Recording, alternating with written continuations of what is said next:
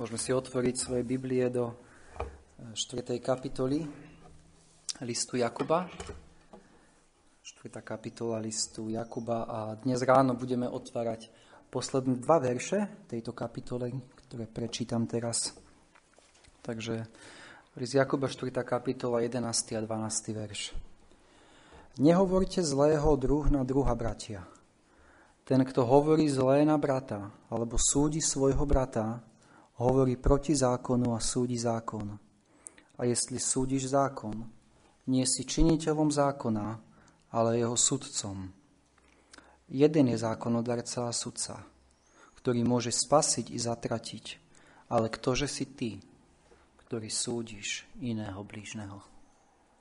Takže tieto dva verše máme dnes pred sebou a ak ste počúvali predchádzajúce kázne, ako sme išli cez 4. kapitolu eh, listu Jakuba, videli sme, že Jakub začína túto kapitolu otázkou, skadiaľ pochádzajú vojny a odkiaľ eh, boje medzi vami. A videli sme, že Jakub najprv odkrýva zdroj týchto konfliktov, ktoré mali títo kresťania medzi sebou a hovorí, že zdrojom týchto konfliktov sú hriešne sebecké žiadosti, ktoré boli vnútri týchto ľudí. A ďalej sme videli, že, že Jakub pomenúva diagnózu a hovorí, že tá diagnóza je duchovné cudzoložstvo. Hovorí cudzoložníci a cudzoložnice, či vy neviete, že priateľstvo sveta je nepriateľstvom s Bohom. Keď milujeme tento svet viac ako Pána Boha, sme neverní Bohu. A preto to Biblia hovorí, opisuje túto neveru ako cudzoložstvo, ako duchovné cudzoložstvo. A videli sme naposledy, že Jakub predpisuje liek na, na túto diagnózu, a, ktorý spočíva, že sa máme pokoriť pred Bohom. A podajte sa teda Bohu. A hovorí, že potrebujeme činiť pokánie. Bedajte, žialte a plačte, váš smiech nech sa obráti v žalosť a radosť, vzronenosť.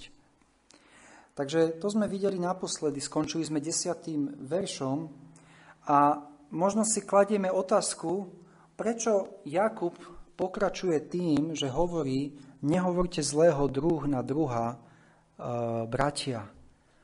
Inými slovami, aké je prepojenie medzi tými veršami 1 až 10, ktoré sme otvárali, a medzi veršami 11 až 12. A tými poslednými dvoma veršami Vieme, že bol to Duch Svety, ktorý inšpiroval Jakuba, aby tam dal tie verše. Ale tak sa pýtame, prečo, prečo zrazu Jakub hovorí, nehovorte zlého druh na druha. A, a verím, že, a, že je to preto, alebo že tá odpoveď je v tom, ako Jakub pozeral na pokanie. A pre Jakuba je znakom pokania to, že dôjde k skutočnej zmene hriešného správania. Po tom, čo Jakub vysvetlí týmto ľuďom, ktorí mali konflikty, vojny a boje medzi sebou, vysvetlí im ich zdroj, skadiaľ to pochádza. Povie im, že musia činiť pokánie, že sa musia poddať Bohu. A teraz im nakoniec hovorí, a teraz, čo následuje, je, že zmente svoje správanie. Hovorí im, po tom, čo viete, skadiaľ to je, viete, čo máte robiť, vysvetlil som vám to a hovorí, nehovorte zlého druh na druha, bratia. Nech sa to odzrkadlí v zmene vášho správania. Viete, my často zmýšľame o pokáni, nasled, o pokáni nasledovne. Zreším, uvedomím si, že je to zlé, je mi to ľúto, možno plačem nad tým, vyznám to Bohu a ako keby tam skončilo pokanie. Ako keby tam, tam bol koniec. Ale Jakub ide ďalej a hovorí, je správne, čo si robil, že si to vyznal Bohu, že ti to bolo ľúto, ale už nerob to, čo si robil predtým. Hovorí, teraz po tom všetkom nehovorte zlého druh na druha. Možno poviete, ale ja to nedokážem. Ale čítali sme vo verši 6, ale Boh dáva väčšiu milosť. Boh dáva väčšiu milosť. Pokiaľ máš Svetého Ducha, pokiaľ si Božie dieťa, Boh ti dá milosť, aby si bojoval s tým hriechom. Áno, nie je to častokrát zo dňa na deň, aj keď sú také prípady. Častokrát je to boj, je to duchovný boj. Ale skrze Svetého Ducha môžeš vyťaziť v tomto boji. A môžeš niesť tieto ovocie tohto pokánia, ktoré bude spočívať v tom, že tvoj život bude menený. Bude menený na podobu pána Ježiša Krista. Takže toto je dôvod, verím, prečo Jakub sa opäť vracia, začína skadiaľ sú boje a konflikty, potom vysvetľuje to celé, aby to chápali a potom končí túto kapitolu. Nehovorte zlého druh na druha, bratia. Zmente to. To, čo sa dialo predtým, už to nemôže byť. Musíte zmeniť svoje správanie. A poďme sa teda pozrieť na to, čo to znamená. Čo Jakub prakticky čaká od týchto ľudí, ktorým píše. Nehovorte zlého druh na druha. To hovoriť zlého je to veľmi všeobecný pojem a môže, môžeme potom dať, či už to je ohováranie, očierňovanie, poškodzovanie dobrého mena. Je to hovoriť zlého, znamená hovoriť niečo proti svojmu blížnemu. Rovnaké slovo je použité v Žalme 78.19, kde čítame o Izraelcov, ktorí hovorili proti Bohu a vraveli, či bude môcť silný Boh pripraviť stôl na púšti? To hovorili proti Bohu a znižovali Božie meno s tým, že pochybovali o jeho dobrote, o jeho moci, o, jeho, o tom, že môže zachovať týchto Izraelcov na púšti. Takže nehovorte zlého druh na druha. Avšak verím, že z kontextu týchto veršov má, na, má Jakub na mysli najmä uh, hriešné súdenie alebo posudzovanie blížnych. Keď čítame verš 12, čítame, ale ktože si ty, ktorý súdiš iného blížneho. Tu už hovorí priamo o súdení. Alebo a tiež verš 11. Ten, kto hovorí zle na brata, alebo súdi svojho brata, hovorí proti zákonu a súdi zákon. A jestli súdiš zákon, nie si činiteľom zákona, alebo jeho sudcom. Vidíme stále, je tá myšlienka, súdenia. A preto verím, že aj že v tomto verši, keď Jakub hovorí, nehovorte zlého druh na, dru, druh na, na druha, a verím, že, ma, že to, čo zle robili, bolo, že títo ľudia súdili, hriešne súdili svojich bratov, alebo posudzovali, keď chceme. A verím, že toto bol práve ten hriech, ktorý bol medzi týmito kresťanmi. A a verím, že Jakub, keď hovoril a písal tieto slova, dobre si pamätal slova svojho polovičného brata, pána Ježiša Krista, ktoré všetci poznáme, Matúš 7.1. Nesúďte, aby ste neboli súdení, lebo akým súdom súdite, takým budete súdení a akou mierou meriate, takou vám bude tiež odmerané. Poznáme ten verš a, a myslím si, že je to verš, ktorý je jeden z veršov, ktorý je najviac nepochopený v Biblii a pretáčaný rôznymi spôsobmi. A poďme sa teda pozrieť, čo to znamená.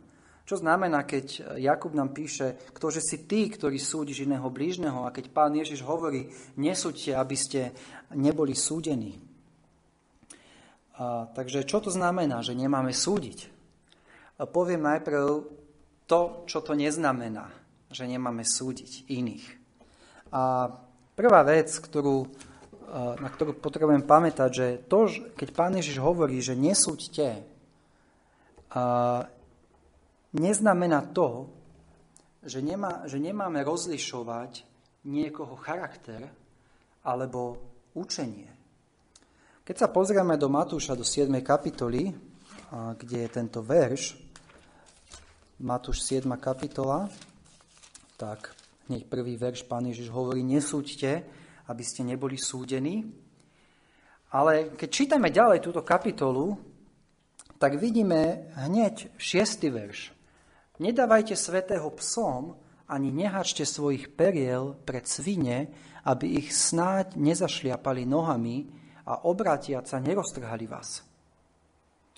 Pán Ježiš hovorí príkaz svojim učeníkom, nedávajte svetého psom, ani nehačte svojich periel pred svine. Ak chceš posluchnúť ako kresťan tento príkaz pána Ježiša, musíš urobiť súd.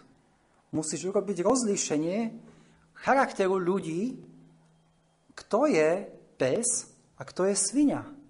Bez toho, aby si nerozlíšil tieto veci, neposúdil tieto veci, nemôžeš poslúchnuť príkaz, ktorý pán Ježiš dáva.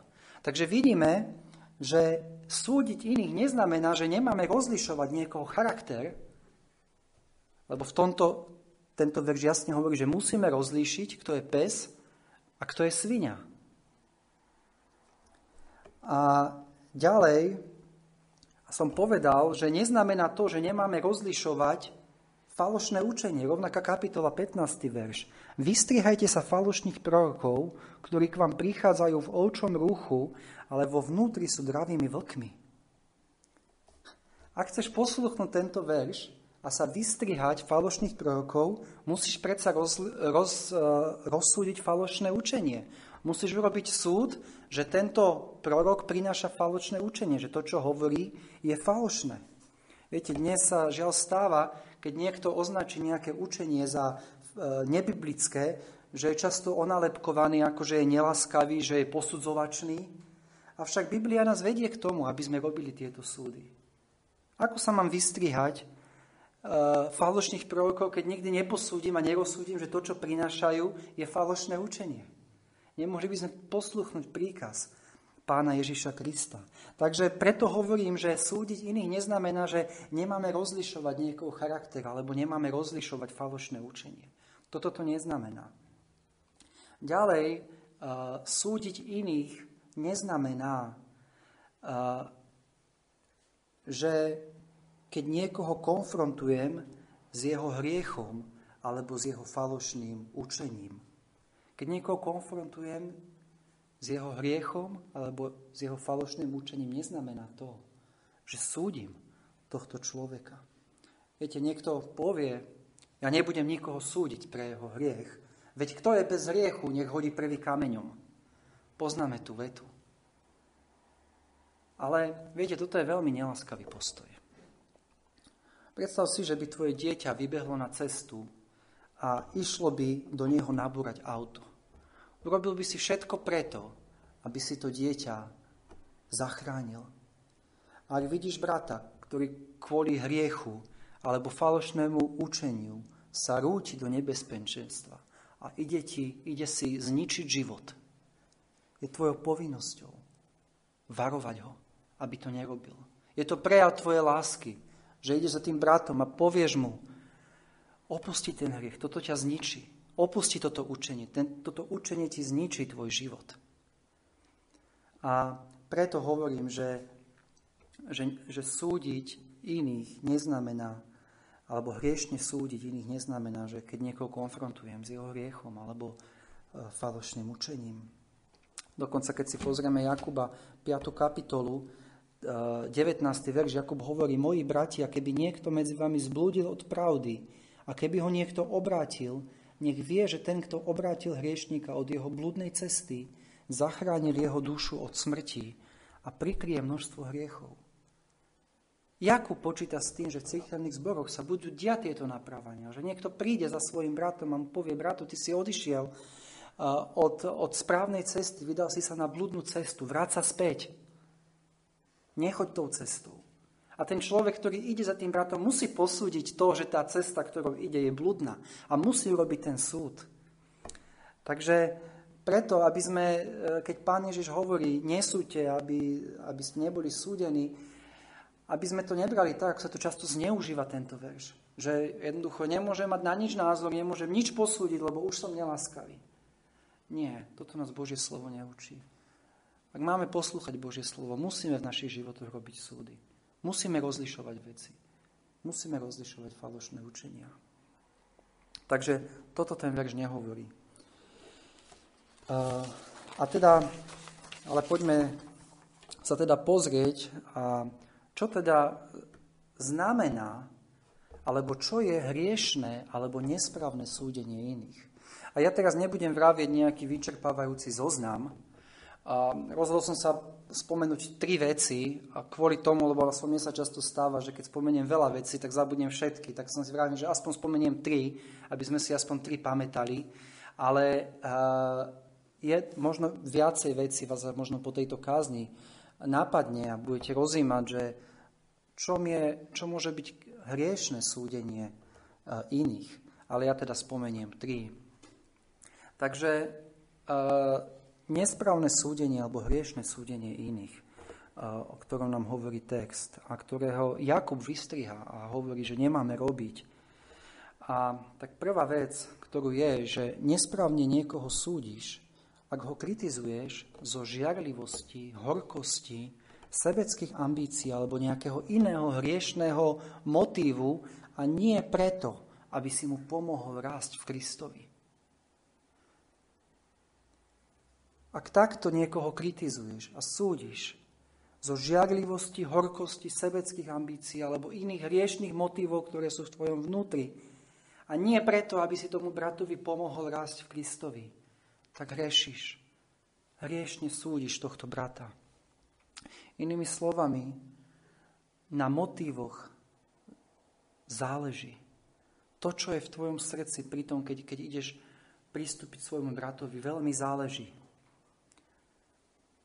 Ak, aký je tvoj motív, keď hovoríš niečo zlé o niekom druhom? Aký, aký je, prečo vôbec hovoríš nejakú zlú vec o svojom bratovi? A aký je tvoj motív? Ak je tvoj motív, keď nie, niečo hovoríš o inom bratovi, sebecky, možno chceš vyzerať lepšie ako ten brat, ktorý padol do nejakého hriechu, alebo na ňo žiagriš a chceš ho ponížiť, svojho brata. Ak je, ak je toto tvoj motív, prečo sa rozhodneš po zhromaždení ísť za bratom a povedať niečo zlé o inom bratovi, tak je úplne jedno, či to, čo hovoríš, je pravda alebo nie. Hrešiš svojimi ústami. A ty povieš, ale to je pravda, čo som povedal. Nevadí, že to je pravda. Hrešiš. Lebo tvoje motívy sú že chceš vyzdvihnúť sám seba, že chceš ponížiť svojho brata. Nie je tvoj motív a nehovoríš to kvôli tomu, aby si pomohol tomu bratovi. Nesprávne a hriešne súdiš svojho brata. A preto môže to byť pravda, ale pokiaľ tvoj motív bol sebecký a hriešný, keď to hovoríš, tak je to hriech. Takže to je prvá vec, kedy verím, že je hriešne súdiť iných bratov, blížnych, kresťanov, ale rovnako iných ľudí. Aj keď toto, tento text váš hovorí kresťanom, alebo hovorí bratov, o bratoch. A druhá vec je, že nesprávne alebo hriešne niekoho súdiš, keď sa domnieva, že poznáš všetky dôležité skutočnosti a motívy, ktoré stoja za slovami alebo skutkami tohto človeka. A keď sa pozrieme na Filipským do prvej kapitoly, tak Pavol tam píše 1.15. Niektorí síce aj pre závisť a svár, ale niektorí aj zo záľuby hlásajú Krista. Niektorí síce aj pre závisť a svár, ale aj niektorí zo záľuby hlásajú Krista. Vidíme, že Pavol opisuje motívy týchto ľudí, ktorí hlásali Krista.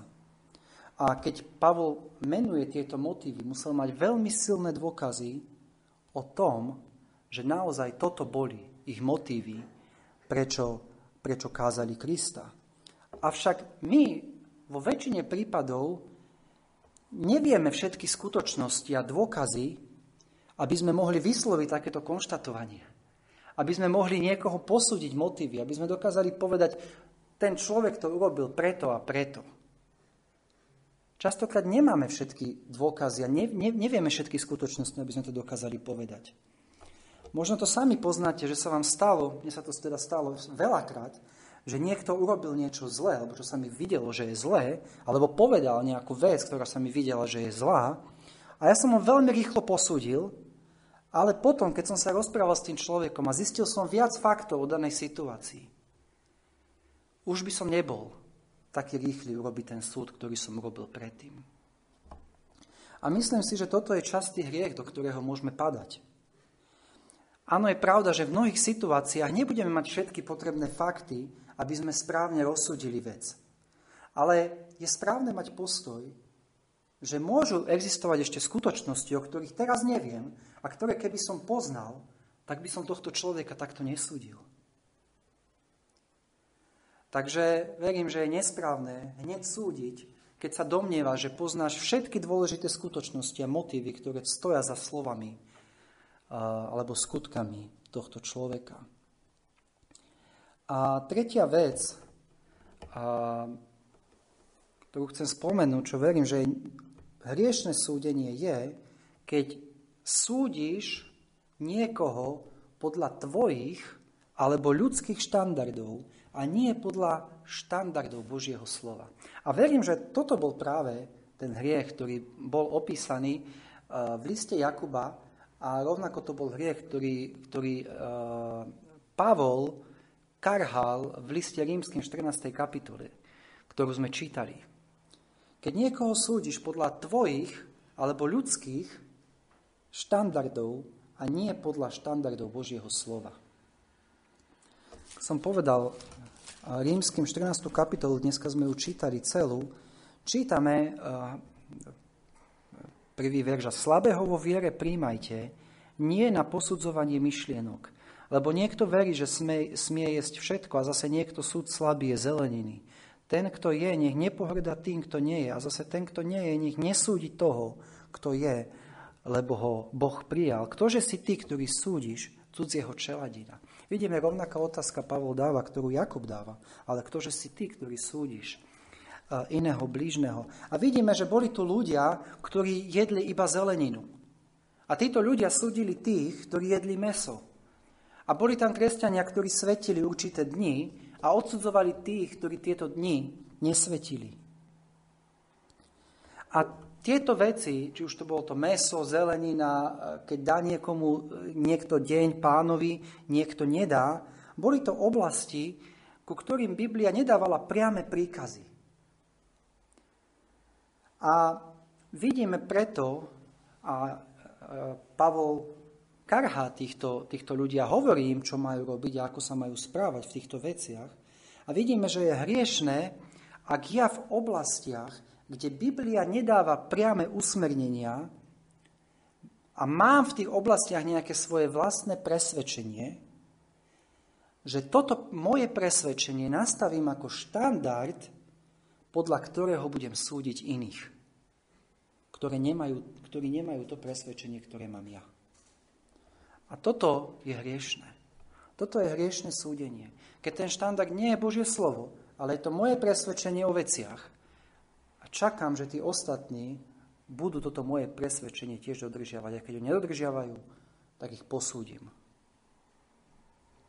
A vieme dobre, že takých oblastí je veľa. V dnešnej dobe už nemáme e, meso obetované modlám, hej. E, ale častokrát politika spôsobuje e, rôznice a konflikty v cirkevných zboroch. Sú kresťania, ktorí budú pre svoje presvedčenie voliť pravicu. A sú kresťania, ktorí budú voliť lavicu. Budem súdiť toho brata v zbore, ktorý bude voliť inú stranu ako ja? Uh, očkovanie, tiež veľká téma. Sú, budeme v zbore a budeme tu rodiny a budú sa rodina rozhodovať, dám zaočkovať svoje deti alebo nedám. A jeden kresťan povie, ja dám zaočkovať svoje deti a druhý povie, že nedám. Posúdime sa navzájom. Budeme sa odsudzovať kvôli tomu, že môj brat dal zaočkovať dieťa a ten druhý nedal zaočkovať dieťa. Nie. Ak to budem robiť, budem súdiť. Verím, že hriešne svojho brata. Sú kresťania, ktorí si nepripomínajú narodenie Pána Ježiša Krista na štedrý deň. A sú kresťania, ktorí si pripomínajú narodenie Pána Ježiša Krista na štedrý deň. Sú kresťania, ktorí doma majú televízor a ktorí nemajú televízor. Posúdim toho brata, že je neduchovný, lebo má doma televízor a ja nemám. Sú takí. Sú kresťania, ktorí posúdia iného kresťana, že pije kávu. A nemá piť kávu. Niekto spomínal mi jednu konferenciu pre pastorov, kde bol jeden pastor, ktorý zápasil s fajčením. A ja teraz neobhajujem fajčenie, aby sme rozumeli. Fajčenie ničí naše zdravie. A telo, ktoré nám Boh dal. A je proti príkazu nezabiješ. Ale, a, a tento, tento pastor zápasil s fajčením. A cez prestávku fajčil.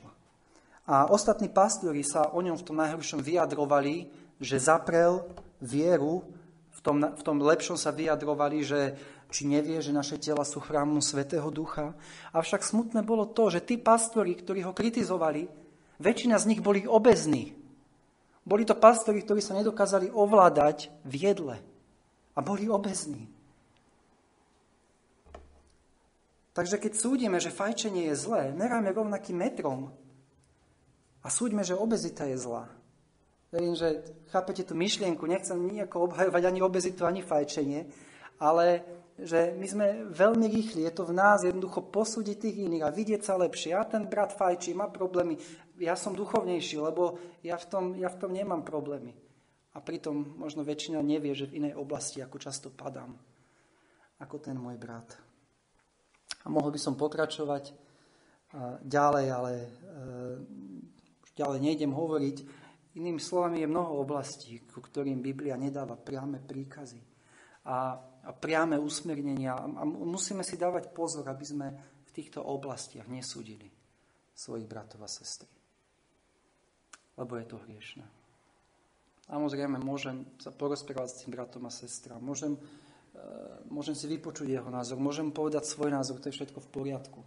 Len nesúďme, nesúďme v týchto veciach sa navzájom.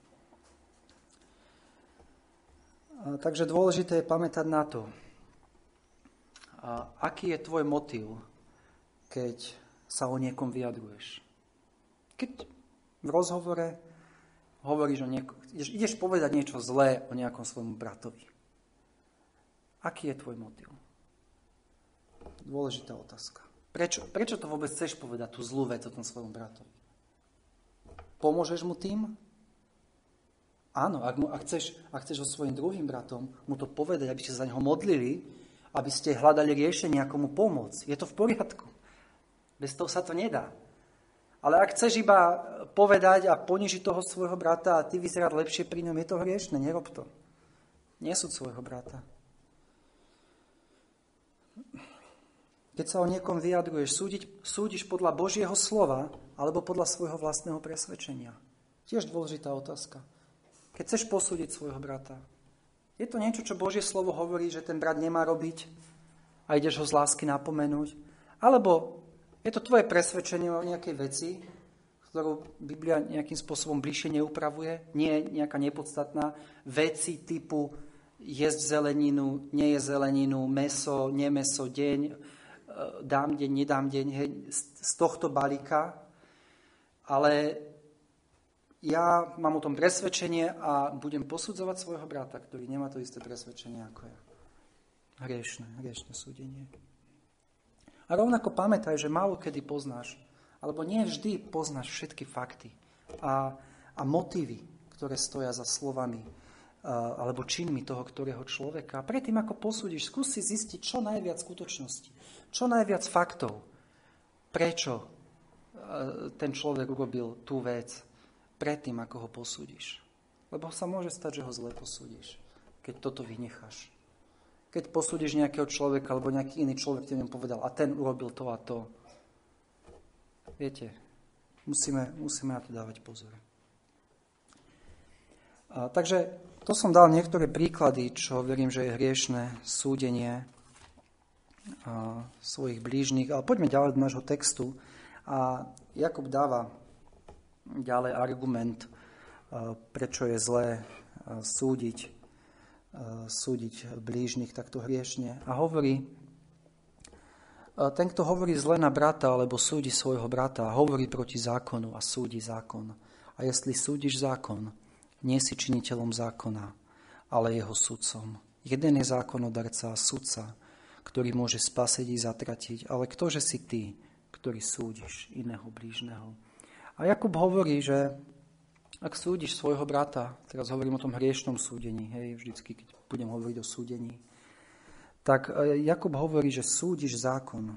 A potom ďalej tá jeho myšlienka je, že ak súdiš zákon, tak už nie si v pozícii toho, ktorý má činiť ten zákon, alebo má byť súdený tým zákonom, ale sa dávaš do pozície sudcu zákona.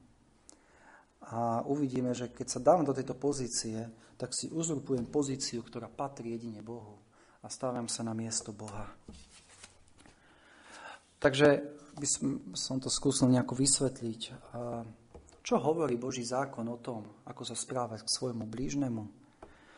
A Jakub to otváral v druhej kapitole svojho listu, kde hovorí, pravda, ak plníte kráľovský zákon podľa písma, Milovať budeš svojho blížneho ako samého seba. Dobre robíte. Takže Boží zákon nám hovorí o tom a káže nám, prikazuje nám, aby sme milovali svojho blížneho ako samého seba. To je to, čo nám Boží zákon prikazuje.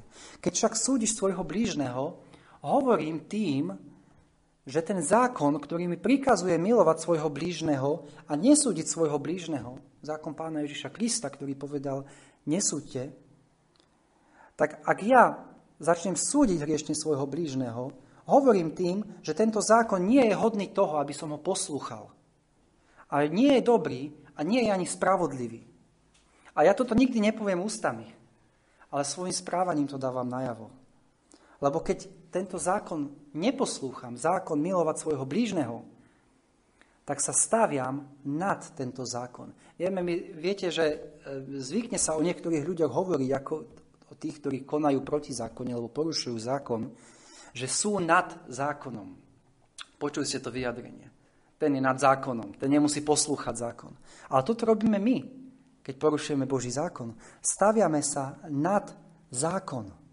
Staviam, dávame sa do pozícií tých, ktorí už nie sú pod tým zákonom, ale ktorí sú v pozícii, že ja súdim ten zákon. Ja hovorím, či ten zákon je dobrý alebo zlý. Uh, ilustráciu.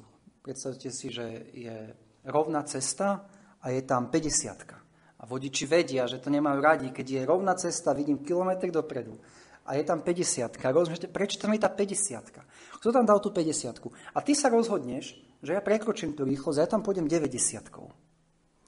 A týmto správaním hovoríš, jednak, že ľudia, ktorí tam dali tú značku, sa nerozumejú doprave, lebo tá značka tam nemala byť, tá 50 ale rovnako v tom momente sa stávaš sudcom toho zákona. Lebo hovoríš, že tá 50 ten zákon, ten predpis je zlý. A stávaš sa nad ním. Už jednoducho, už nie si ten, ktorý máš, poslúchaš tú 50 ale už si ten, ktorý sa postavíš nad zákon, stávaš sa sudcom zákona a povieš, že jednoducho tá 50 tam nemala byť, je to zlý predpis a ja ho nebudem poslúchať. A toto robíme, keď neposlúchame Boží zákon. Ale problém je ten, že áno, v ľudskej rovine sú zákony, ktoré si povieme, nie sú moc šikovné. Áno, mohlo sa stať, že, že sa tam pomýlili a dali tam 50, ktorá tam nemala byť. Ale Boží zákon je dobrý a dokonalý. Toto sa nikdy nestane s Božím zákonom. Všetko, čo Boží zákon hovorí, je sveté, dobré a dokonalé. Je bezchybný. A preto nemôžeme mať túto výhovorku, a nemôžeme sa stávať nad zákon do pozície z toho, že budem súdiť uh, tento zákon, že či on je dobrý a aký je tento zákon. Nie. Vtedy som, ak neposlúcham zákon, som sudca a nie činiteľ.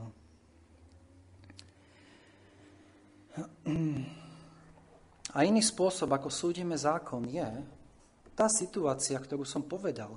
Keď súdime našich blížnych na základe našich štandardov, ľudských štandardov alebo presvedčení, tým hovoríme, že zákon nie je dostatočný a potrebujeme ho doplniť svojimi štandardami. Je tu zákon, povieme, áno, je to v poriadku, ale sú tu ešte určité veci, ktoré zákon nespomína, ale mal by spomínať, lebo sú to dôležité veci, je to moje presvedčenie, tak by to malo byť. A, a keď toto robím, keď na základe mojich presvedčení súdim iných ľudí, tak hovorím o Božom zákone, že je nedostatočný. Lebo mu chýbajú ešte tie veci, ktoré ja tam k tomu pridávam. A čítame o tom v Kolosenským Kolosenským 2. kapitola 20. verš, kde Pavol píše o marnosti ceremónií A tam píše, a tak jestli ste s Kristom odumreli živom sveta, prečo si potom ešte, ako keby ste žili v svete, dáte predpisovať zákony? Vraj nechyť sa ani neokus, ani sa nedotkni. Toto boli práve tie zákony, ktoré chceli dať k tomu Božiemu zákonu. A, týmto, a, keď, a keď predpisovali títo Židia ostatným tieto zákony, nechyť sa, neokus, nedotkni sa, tak tým pádom sa stávali nad zákon a ukazovali, že Boží zákon je nedostatočný, lebo my tu máme ešte príkazy, ktoré vy musíte dodržiavať. A týmto pádom sa stávali sudcami tohto zákona. A teda otázka je, si, chceš byť činiteľom zákona alebo jeho sudcom?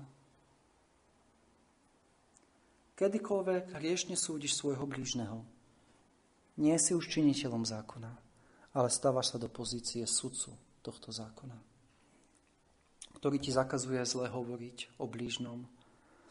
A nakoniec súdiť zákon znamená, že súdim Boha, ktorý dal tento zákon. Lebo je to Boh, ktorý ho dal.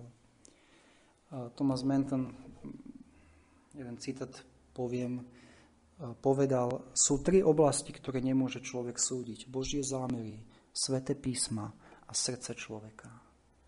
To sú veci, ktoré môže súdiť jedine Boh. Nemôžeme nikdy súdiť Božie zámery, sveté písma a srdcia človeka. Tam vidí Boh. A človek, ktorý sa odmieta podriadiť Biblii, ktorý sa odmieta podriadiť Božiemu slovu, v konečnom dôsledku sa stavia nad toto slovo a hrá sa na Boha. A toto je povaha hriechu v konečnom dôsledku. Vieme, že diabol povedal, budete ako bohovia. Hej? Keď, ja, keď ja sa staviam nad Božie slovo, tak sa stávam do pozície Boha.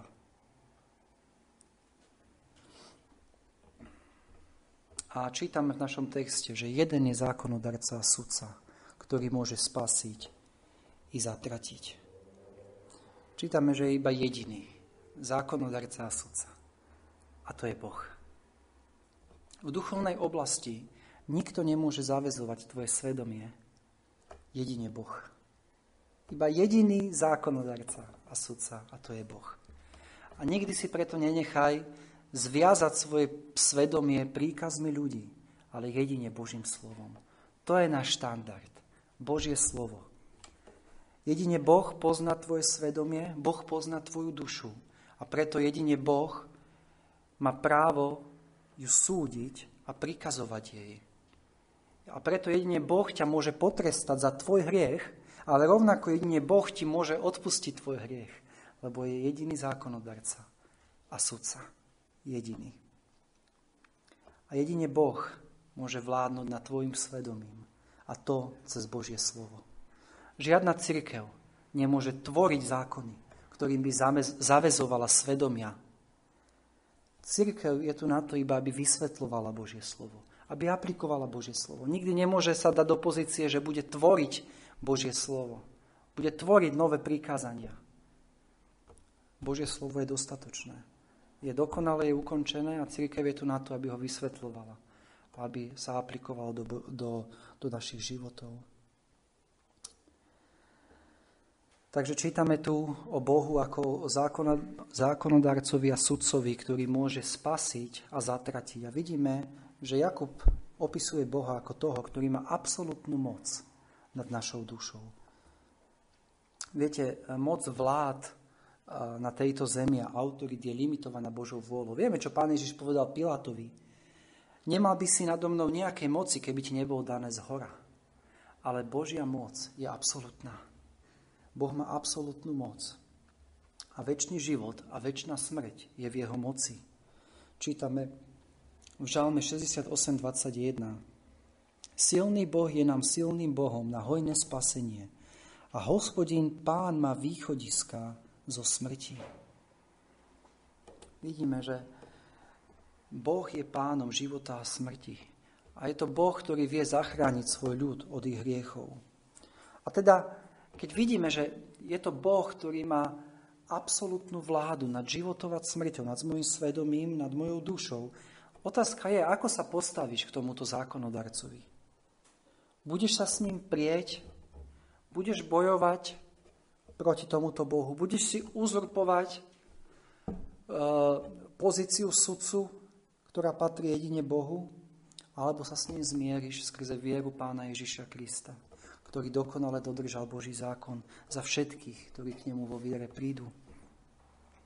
A preto Jakub sa na záver pýta, ale ktože si ty, ktorý súdiš iného blížneho? A toto je otázka, ktorá nás má pokoriť. Ako bol Job pokorený, keď mu Boh dával otázky a čítali sme to dneska. My sa potrebujeme pokoriť pred týmto Bohom. Vidíme Boha ako absolútneho zákonodarcu a sudcu, ako pána života a smrti. Myslíš si, že si Boh, keď súdiš svojho blížneho? Ak nie, tak prečo si uzurpuješ rolu sudcu? Kto ti dal autoritu robiť sudcu nad svojim blížnym? To sa Jakub nás pýta. Ktože si ty? Si Boh? Keď to chceš robiť? Keď sa staviaš nad zákon? Keď súdiš zákon? A odpoveď je, že si potrebujeme neustále pripomínať, že sme iba hriešnici, ktorí sme boli zachránení Božou milosťou. A preto nemáme nič, čím by sme sa chválili. Potrebujeme sa pokoriť a pred Bohom a povedať to, čo Job povedal na konci, keď mu Boh položil všetky tie otázky. A Job uvidel Božiu slávu a, a uvidel seba v svetle tejto Božej slávy a vyznal. Preto zavrhujem a ľutujem, a to v prachu a v popole. Keď je toto náš postoj, keď hľadíme na Božiu veľkosť, na Jeho moc, Jeho autoritu a slávu. Amen.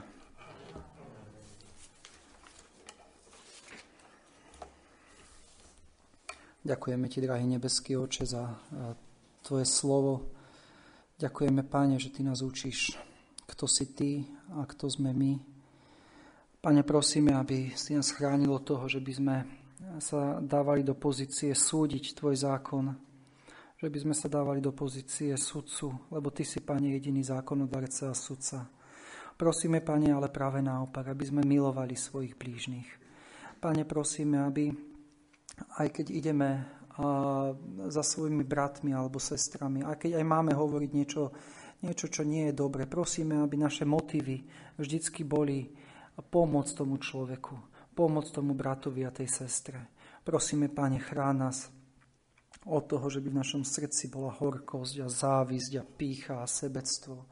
Prosíme, Pane, odstran tieto hriechy z našich srdc a prosíme, Pane, nechaj toto môže byť miesto, kde budeme ako bratia a sestry a žiť spolu v láske na Tvoju slávu. Amen.